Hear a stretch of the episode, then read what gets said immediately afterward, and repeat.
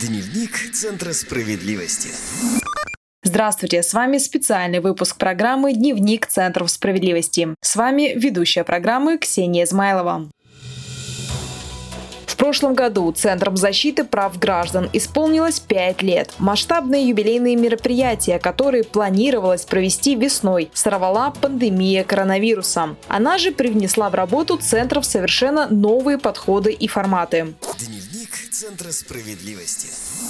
Еще год назад обучающие семинары в режиме онлайн сотрудники Центра защиты прав граждан только осваивали. Однако теперь это полноценная часть функционала центров. Говоря об итогах 2020 года, необходимо отметить несколько регионов, которые больше других добились успеха на своем поприще. К примеру, Псковский Центр защиты прав граждан, который из года в год является зачинщиком масштабных проектов по перерасчетам или экономии граждан расходов на жилищно-коммунальные услуги. С 1 августа 2020 года в Псковской области снижены тарифы на вывоз мусора. Это уже второе снижение тарифов за год, которое стало возможным благодаря специалистам центра. Подробнее о том, как удалось это сделать, рассказала руководитель Псковского центра защиты прав граждан Ольга Кожевникова. Тариф в нашей области был гораздо выше, чем в соседних Новгородской и Ленинградской областях. Мы сначала не понимали, как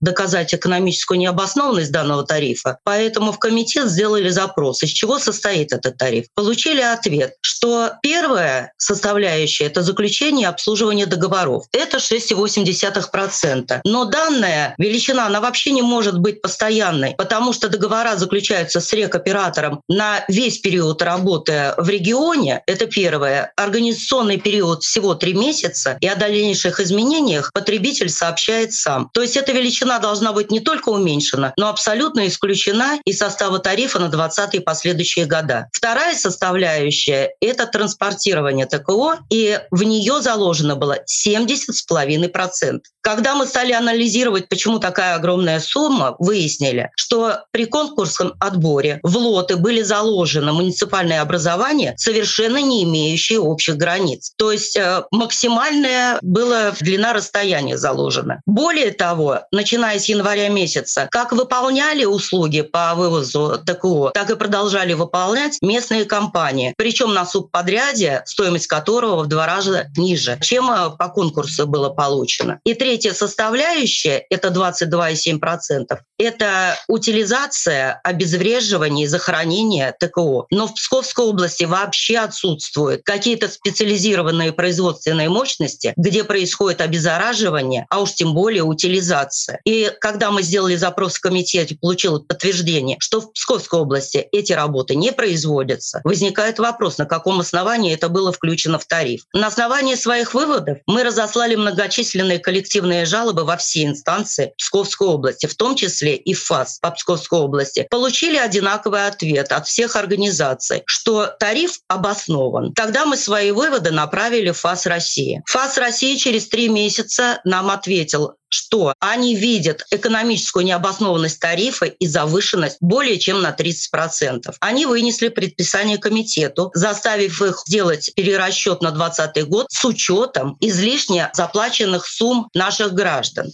Благодаря работе центра за два года жители Псковской области сэкономят более 200 миллионов рублей на плате за обращение с ТКО. А с учетом январского снижения тарифа общая экономия по региону составит 315 миллионов рублей. Стоит отметить, что помимо Пскова борьбу за снижение тарифов и нормативов накопления, установленных региональными властями, ведут специалисты центров в Туле, Красноярске, Брянске, Самаре и Саратове.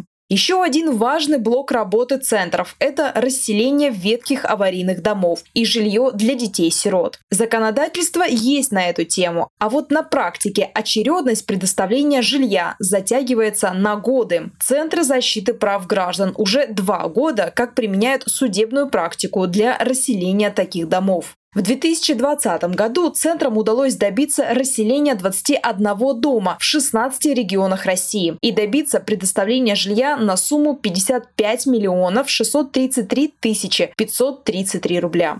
Говоря о защите жилищных прав, нельзя не упомянуть и о детях-сиротах. За прошлый год центрам удалось предоставить жилье 52 сиротам. Среди наших передовиков это Тула, Брянск и Самара. А вот, к примеру, в Бурятии центру приходится выходить даже в Верховный Республиканский суд, чтобы обеспечить права детям-сиротам на предоставление жилья. Подробнее об этом рассказал руководитель центра в Улан-Удэ Баир Зандаев. В субъекте у нас стоят на очереди 4156 э, детей-сирот.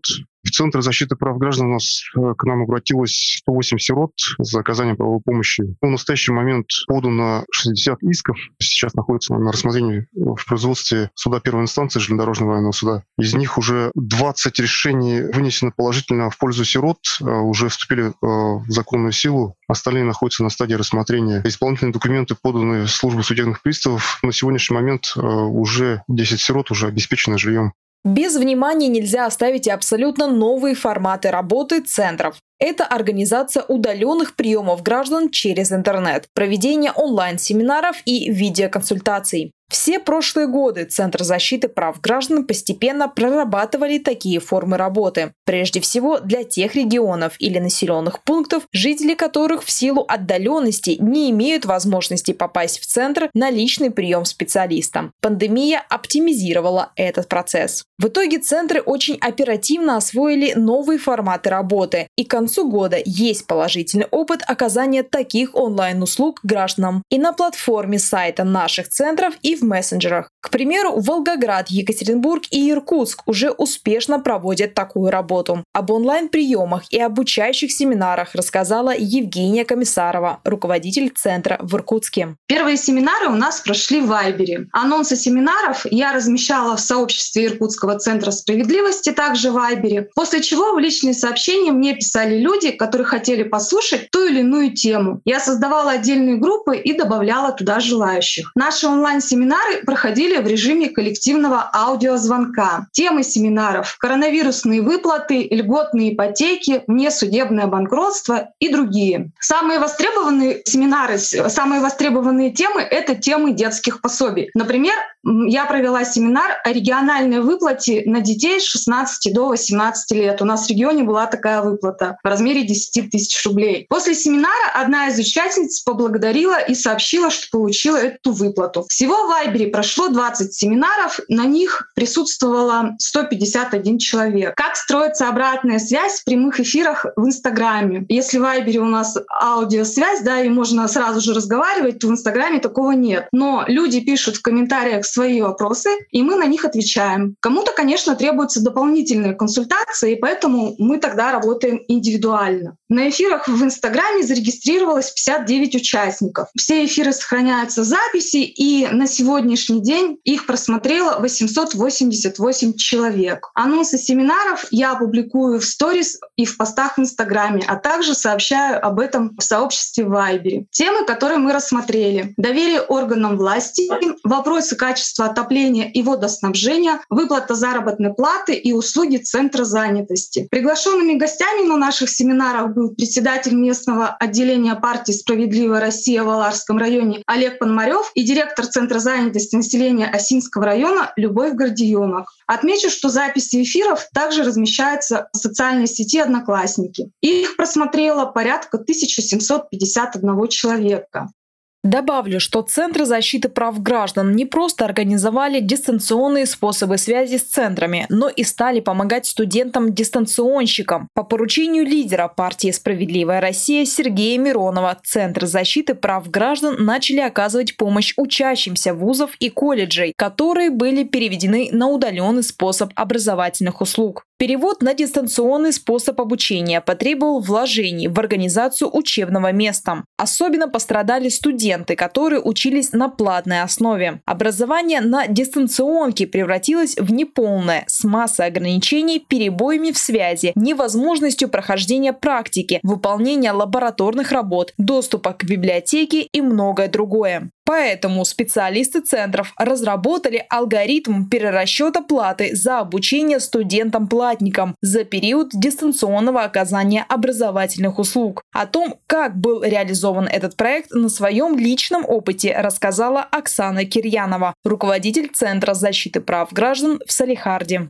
В этом году у меня ребенок поступил в Санкт-Петербурге в университет имени Куйбышева политехнический. Как такового в регионе у нас особо проблемы с перерасчетами э, за оплату нет, но цена за один семестр у моего ребенка составляет 168 тысяч рублей за семестр. А мы взяли, ребенок говорит, так как она тоже поступила на юриста, говорит, давай посмотрим договор. Мы решили посмотреть с ней договор. В предмете договора было четко указано, что у нас очная форма обучения и не предусмотрено никаких дистанционных новых форм обучения. Мы взяли это за основу и написали претензию руководителю. А ребенок сам там на месте отнес. И знаете, было очень приятно, мы удивлены, когда через 10 дней позвонили, так как деньги уходили с с моего расчетного счета для возврата позвонили мне и сказали, что мы готовы пересчитать, так как ребенок не находится действительно в ВУЗе, так как у них не предусмотрены лекции дистанционно. И они пересчитали нам с выплатой с возврата за первый семестр 68 873 рубля 09 копеек. То есть это почти половина за первый семестр нам вернули. И нам оплатили билет до Питер-Салихард, Салихард-Питер, это чтобы ребенок вернулся обратно. Поэтому я рекомендую тем, у кого дети учатся, это не маленькие деньги, поверьте, это только семестр 168, а их 4 впереди. Хватит еще платить, наверное, два семестра впереди. Просто перечитать, если приходят граждане, договоры, которые заключались на обучение в высших учебных заведениях. Поэтому на сегодняшний день у нас опыт такой есть, в досудебном порядке нам возвратили деньги на расчетный счет.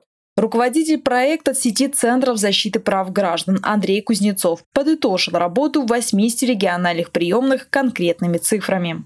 Действительно, удалось Центрам защиты в этом году перестроиться а, с офлайновой работы на онлайновую, да, и не потерять, так скажем, темпов, которые были набраны в прошлом году. Вот если посмотреть итоговые цифры по результатам, например, было обработано, принято и обработано почти 38 тысяч обращений граждан, из которых 3588 были обслужены эти обращения в режиме онлайн-консультаций. Проведено 547 онлайн-семинаров. И вообще слово онлайн у нас э, уже очень прочно закрепилось в нашей практике. И главная цифра. В рублевом эквиваленте сумма побед за год оценивается в 1 миллиард 270 миллионов 145 тысяч рублей. Также Андрей Кузнецов подчеркнул, что в 2021 году перед Центрами защиты прав граждан стоят более масштабные задачи и проекты. Ведь пандемия только усугубила финансовый кризис в стране. Поэтому правозащитникам в этом году предстоит более трудоемкая работа. На этом все. С вами была Ксения Змайлова. Вы слушали спецвыпуск программы «Дневник Центров справедливости». До скорой встречи. Дневник Центра справедливости.